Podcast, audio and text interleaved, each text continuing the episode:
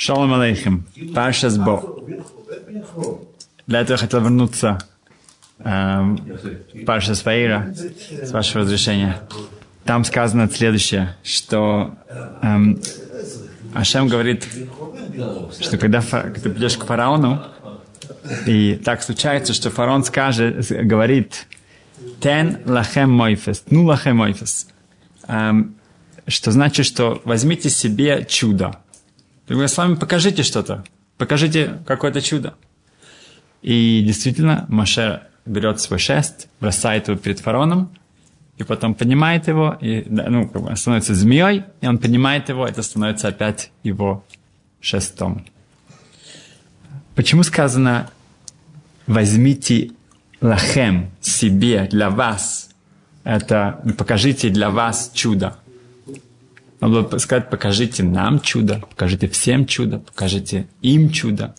Да? Почему сказано «покажите вам чудо»? Абелемелах из Леженска говорит, что есть разница между чудом и колдовством. Когда человек колду, занимается колдовством, он знает, что он сейчас обманывает, он, у него есть он манипулирует что-то, для него это не чего особенного. Да? Это как бы он знает, как это работает, он знает, что это какое-то заклинание, он знает, как это какая-то эм, обман, да, тут обман. э, И, и для него тут нет никакого чуда. Поэтому он говорит, я хочу увидеть здесь, чтобы это было чудо для вас. Когда настоящее чудо происходит, что-то чудесное, что сверхъестественное, это чудо для всех. Да? Тут нет колдовства. Тут происходит что-то сверхъестественное. Так Ремелах объясняет это. Реме Шапира говорит потрясающе красивый пшат. И это а из этого можно много чего выучить. Он говорит, что Нулахем Мойфес имеется в виду, что когда приходит Машерабейну к фараону и говорит, что отпустите э, народ, потому что Ашем называет нас первенцем, у нас есть особая связь с Творцом, фараон говорит, что? Еврейский народ, они же все идолопоклонники. Они все, как бы, и, и, и мы видим, это, это, в этом был диалог между ангелами, да, которые обратились к Творцу, говорят, для них, для, для вот этих вот еврейского народа, ты, ты открываешь море, а, а египтян ты хочешь потопить. Эйлу вейлу, овиде ведозора. И те, и те идолопоклонники. Действительно, мы находились на 49-м уровне нечистоты. Да? Вот сейчас все эти... Да, мы всегда задаем этот вопрос. Даже после всех этих макот, всех этих э, э, казней, мы все еще были так глубоко. Но в любом случае, у фараона хороший аргумент. Да? Сами. Ну, мой феслахем, имеется в виду, что покажите, чем вы особенные. Машабейну берет этот шест. Это был не просто шест, это было, там было имя, имя Творца на нем, да, это было очень э, особенное, когда передавалось из поколения в поколение, начиная с, с первого человека, с Адама.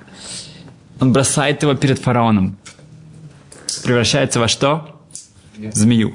Змея – это, это Яцерара, это то, что как бы, ну, как бы символ да, э, греха.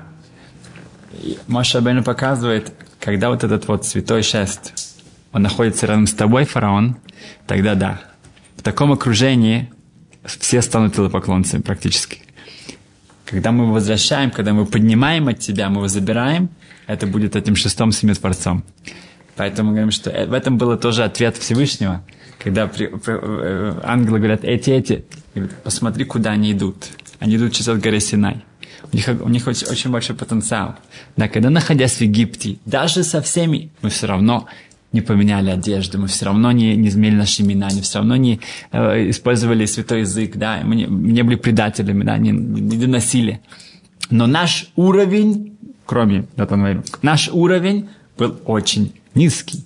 Но почему? Потому что на нас это подействовало, на подействовало на окружение. И все равно мы в этом даже, мы знаем, что куда направление горе Синай. Мы знаем, что это очень на нас действует. Окружение очень на нас действует. Мы скоро об этом еще будем говорить. Я видел Равицек Волпин, это очень красивую вещь, что сейчас эти э, недели, они называются Шовевим. Шовевим – это особые недели, посвященные эм, улучшению себя, очищению себя, посвящению себя, как-то подниматься. Шовевим – это значит шмот, да, это первая глава, да, потом Вайра, потом эм, Бо, Итро и Мишпатим. Бо Бешалах. Бо Бешалах, и э, эм, Итро и Мишпатим. Отлично. Спасибо. А, значит, мы находимся сейчас в середине Шававим, практически. В... Как себя изменить? Да? И в чем тут проблемы, в чем тут э, сложности? В эм, нашей главе мы говорим про эм, девятая казнь. Это была темнота. Была очень густая темнота, что даже нельзя, можно, ну, невозможно было двигаться в ней. Эм, и после этой темноты еврейский народ теряет да, по самым лучшим статистикам, скажем так, 80% населения да, нашего народа уже не встает. Да, сказано, что хамушим, мы уходим хамушим, имеется в виду один из пятых, только 20%, мы уже говорили, что Медыш говорит, что на самом деле это было, может быть, одна пятидесятая, или одна из пятых. Это было в лучшем случае 20%, чтобы никто не видел, что тоже евреи пострадали как-то и да, и погибали. Да, это было время эм, казни темноты. Эм, очень большая часть еврейского народа уже не удостоится выйти из Египта. Почему? Почему они были наказаны? Потому что они не хотели уходить. Так как не хотели уходить, то было сказано, что эм, это эм, после этой темноты вы хотите остаться в темноте, вы останетесь в темноте. Только 20% были на, готовы на, это, на этот подвиг выйти из Египта. На вопрос, а в чем был подвиг? А что тут такого? И почему, нет, почему кто-то не захотел бы выходить? Да? Видим, что есть два условия для этого всего. Это вера, это номер один. И второе – это желание выйти. Очень сильное желание уйти. Мы часто уже приводим этот пример, который я слышал э, много лет назад. Эм, в в Песах обычно мы рассказываем, вы можете взять эту традицию, тоже рассказывать его в пасхальный седер. Эм, представьте себе, что человек ходит, находится на небоскребе. В Америке много небоскребов. Очень высокий небоскреб, да. А, и там какая-то вечеринка, он ходит, и как-то он там не посмотрел, эм, и подскользнулся и начинает падать с этого небоскреба. Ну, несколько очень высокий, у него есть немножко времени. Да, Поэтому вдруг в середине своего полета он слышит голос. Если я тебя спасу, ты меня будешь слушаться? Ну, как ты думаешь? Как, какой? Как что? Да. Да. Без... Безусловно, сто процентов. Нет, нет, конечно. И в следующий момент появляется веревка, такая, сильная такая толстая веревка, и этот человек хватается эту веревку, высает, он спасен, он спас. Только начинает приходить в себя, начинает вздыхать, ну, как бы набирать воздух, дышать. Он слышит тот же голос, обращается к нему опять. Теперь он говорит, а теперь отпусти. Что отпусти? А, а, а, вот эту веревку отпусти ее нечестно, же так, ну, как, отпустить, но как, мы же договорились, да, только 20%, один из пяти, мог отпустить. Что это значит? Это значит, что когда происходили казни в Египте, вся ситуация очень радикально изменилась. Мы уже были не рабами, уже после казни с, кровью у нас уже, мы уже разбогатели, нужно было покупать воду у нас, да. Все нас боялись, египтяне, да. Все. И как бы все стало хорошо. Да. И приходит Мошерабейну, говорит, что это самое, сейчас мы в середине ночи нужно убегать, уходить. Куда? В пустыню? Пустыню? Да, там нет никакой заправки, нет никаких магазинчиков, маколит, ничего там нет. Пустыню? Они сказали, 400 лет еще не прошли, нужно же еще тут побыть, сказали же 400 лет. Э, были разные всякие очень такие э, религиозные, да, это самые аргументы, да. Но нужно было в тот момент идти. Все бросить и идти.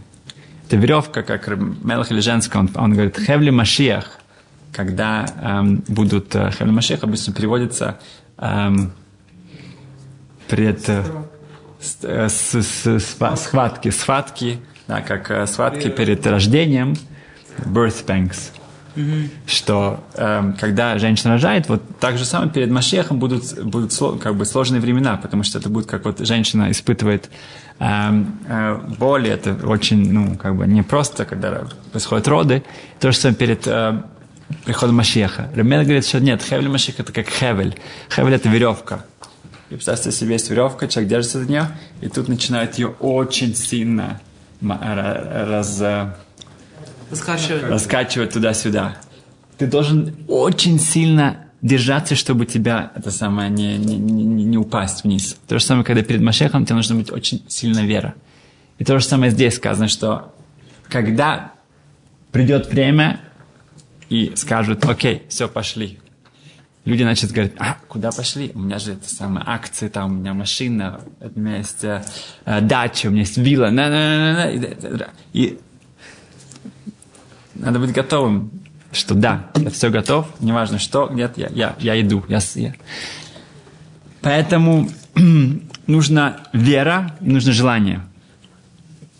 Эм, в наше время, Равица Хутнер это уже сказал, что есть очень очень, самая большая яцерара, самое наше большое эм, искушение, испытание, это не коммунизм, капитализм, социализм, не знаю что, да, эм, даже не атеизм. Самое сильное наше испытание, что, не, что я не верю, что я могу измениться. Так Сара Футнер, Тахат Ицхак. Я, я, я не верю, что может быть измениться. Ну, вот такой, вот так, да, как, как Эйсов, Асуй. Вот такой есть. Да, как Эйсов родился готовым, таким уже с волосами, совсем. Ну, вот такой есть. И это именно то, что в Шойвевим в эти недели может человек себя изменить в корне. Да? Вот у Рав Ицек Волпина видел такой вот пример, что если Человек делает какой-то глиняный сосуд. И он сделал форму, поставил в печку, он вышел, и если что-то там нужно как-то подкрасить, да, как-то там э, эм, из, немножко отрезать какой-то кусочек, это можно сделать потом. Да? Если человек говорит, с молитвой моей, ну, могло быть лучше, да, с учебой могло быть лучше, но это еще можно как-то. Но если выходит сосуд, он весь кривой, тут уже ничего, ничего не сделаешь. Что нужно сделать? Нужно опять обратно в печку. Да, обратно все сначала. Нужно как-то... Эм, нужно переплавиться. Египет это вот это была вот эта вот переплавка еврейского народа перед тем, как мы были готовы взять Тору. Должны были в корне измениться. Это не все это смогли. Да? Очень многие остались там. Шовим именно всегда, шовим, когда ну, эти, эти главы, которые исход из Египта, и мы получаем Тору, у человека есть возможность себя как-то в корне изменить. Да? Не просто чуть-чуть, вот чуть-чуть больше здесь, чуть-чуть больше там, чуть-чуть больше здесь. Да? Это хорошо. Да?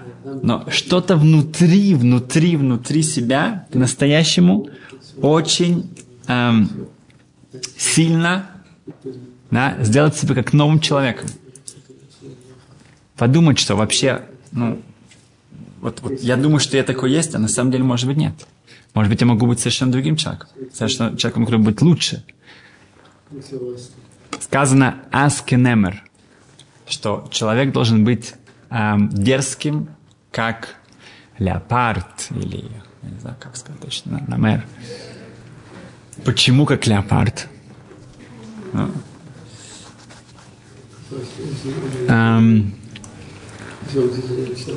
Рабавадия прислал мне один раз один такой клип про леопарда.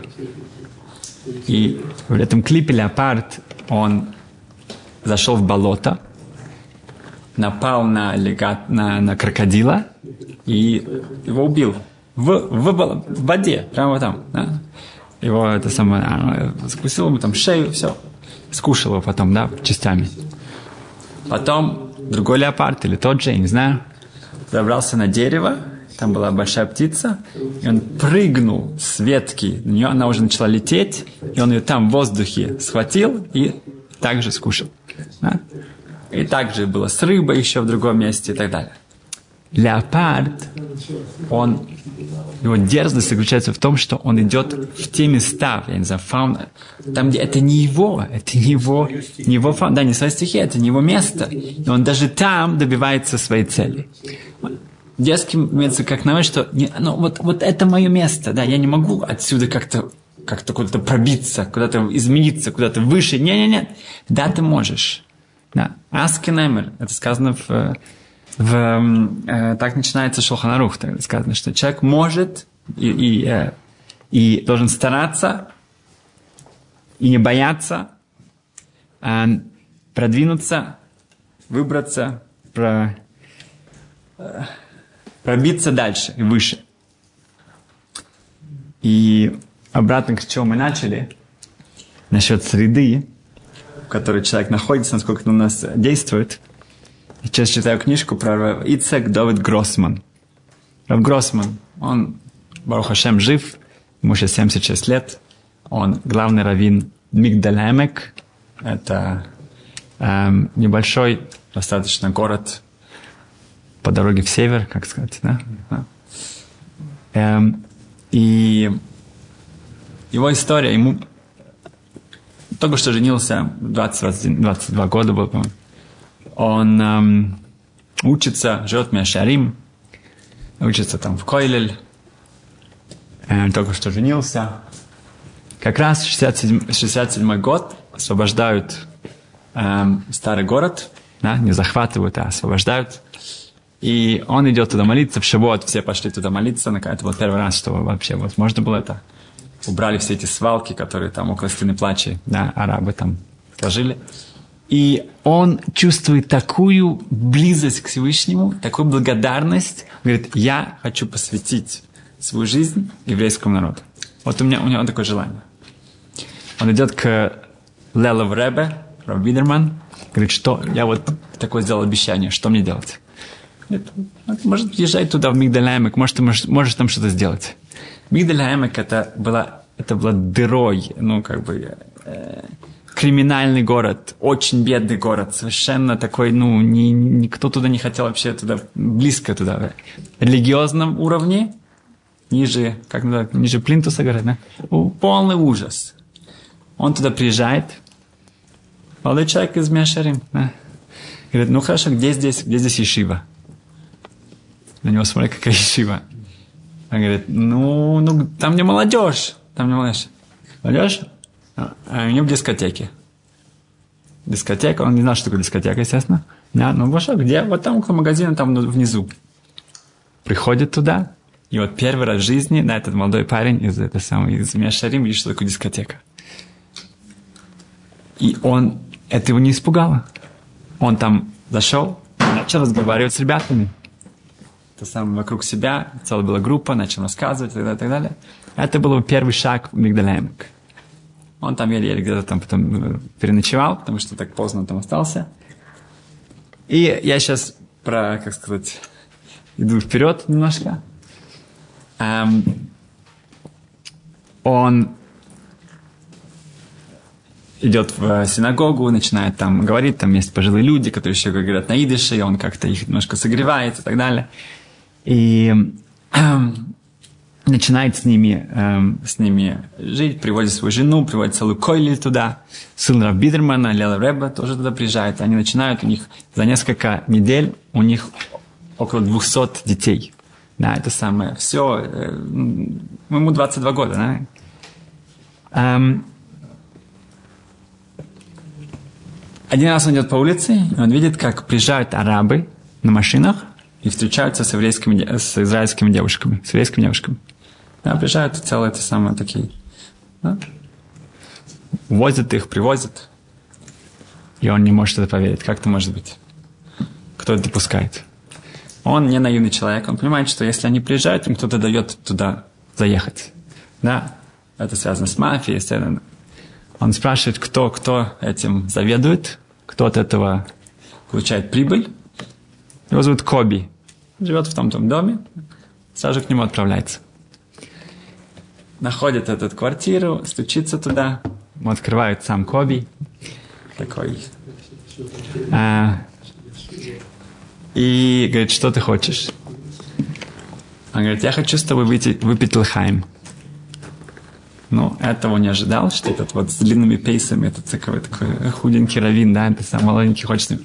Он его впустил, они начали разговаривать, и Рав Гроссман говорит прямо, говорит, я только что видел что-то, что не, я не могу после этого вообще сам не, не спать, ничего. Как еврейские девушки, вот сам приводят арабы, они с ними встречаются, это как-то может быть.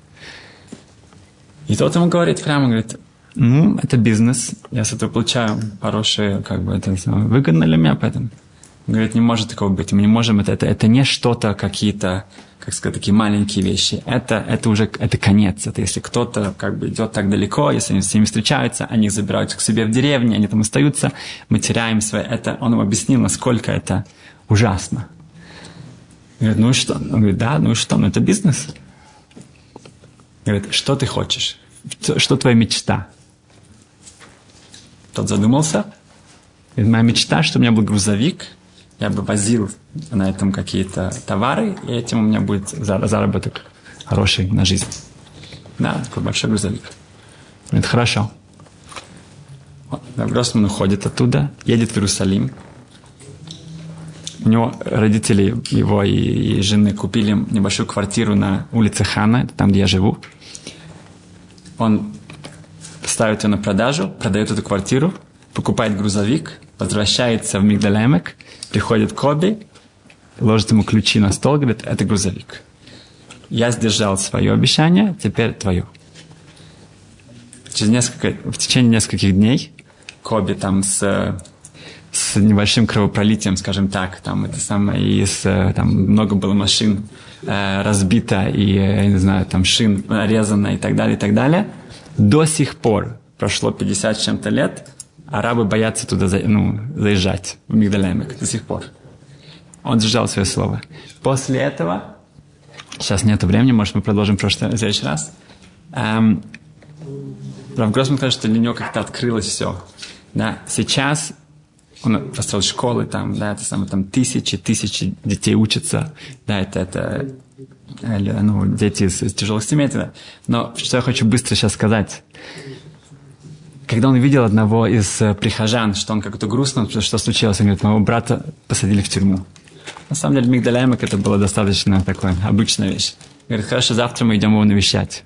Они едут навещать его, такая тюрьма, называется Шута, недалеко от э, Хайфы, где-то там и он как бы очень потрясен вот этими условиями, там все вместе сидят, это самое все, там опять же евреи, арабы, и все, в общем, ужас.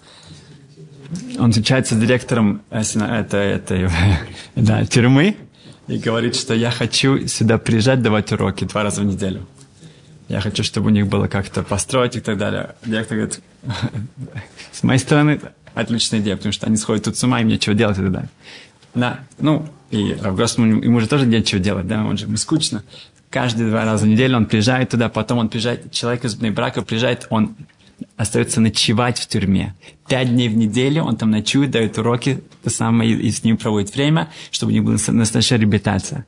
После этого он приходит к, к, к директору тюрьмы уже на более высоком уровне и говорит, что но в конце концов то, что мы делаем здесь, это хорошо да, там целое уже крыло, которые соблюдают шаббат, у них уроки, они там отделились от всех остальных, там, в общем, целые чудеса. Но когда они уходят, выходят отсюда, кто их встречает, кто им делает особое такое брух им обоим, ну, э, э, их встречают их коллеги, из-за которых они сюда попали, и все начинается сначала, поэтому то, что мы здесь добиваемся, это недостаточно. Говорит, что, ты, что вы предлагаете? Говорит, я предлагаю сделать специальную тюрьму в таком-то, в это самое, в Афуле, там, где будет уже полная реабилитация, там будут семьи жить вместе с ними, они их будут уже вводить, где они будут работать. Потом, когда они выходят, они уже полностью интегрированы в общество. Они не возвращаются туда, там не были. И так они начинают это делать. Когда на Хануку он приезжает туда, зажигает свечки со всеми своими, он их называет цадиким. Это были его, вот, это мои цадиким. Есть фотографии, все вот эти уголовники, все его цадиким, все его праведники, да, уже в Цици, там, на самом в Кипе. И перед уходом он, он, он одного из них, он его обнимает, целует и уходит. И после этого, через пару дней, получает письмо от этого человека. Говорит, Ребе, вы были первый человек за всю свою мою жизнь, который меня обнял и поцеловал вот, вот так просто. Даже родители мы никогда этого не делали. И тогда он понимает, что все это хорошо, то, что он делает, то, что он помогает. Но как туда не попасть? Как туда вообще не попасть? Это нужно начинать с самого начала. Поэтому он строит школу, там сейчас десятки тысяч уже, десятки тысяч детей прошли через из тяжелых семей, из каких-то, ну, э, сирот и так далее, чтобы они получили пол, вот эту теплоту. С каждой из них живет хорошая семья, которая сама через это прошла и дает эту теплоту, тепло и так далее, и так далее. И потом уже они уже попадают в хорошие места. Спасибо.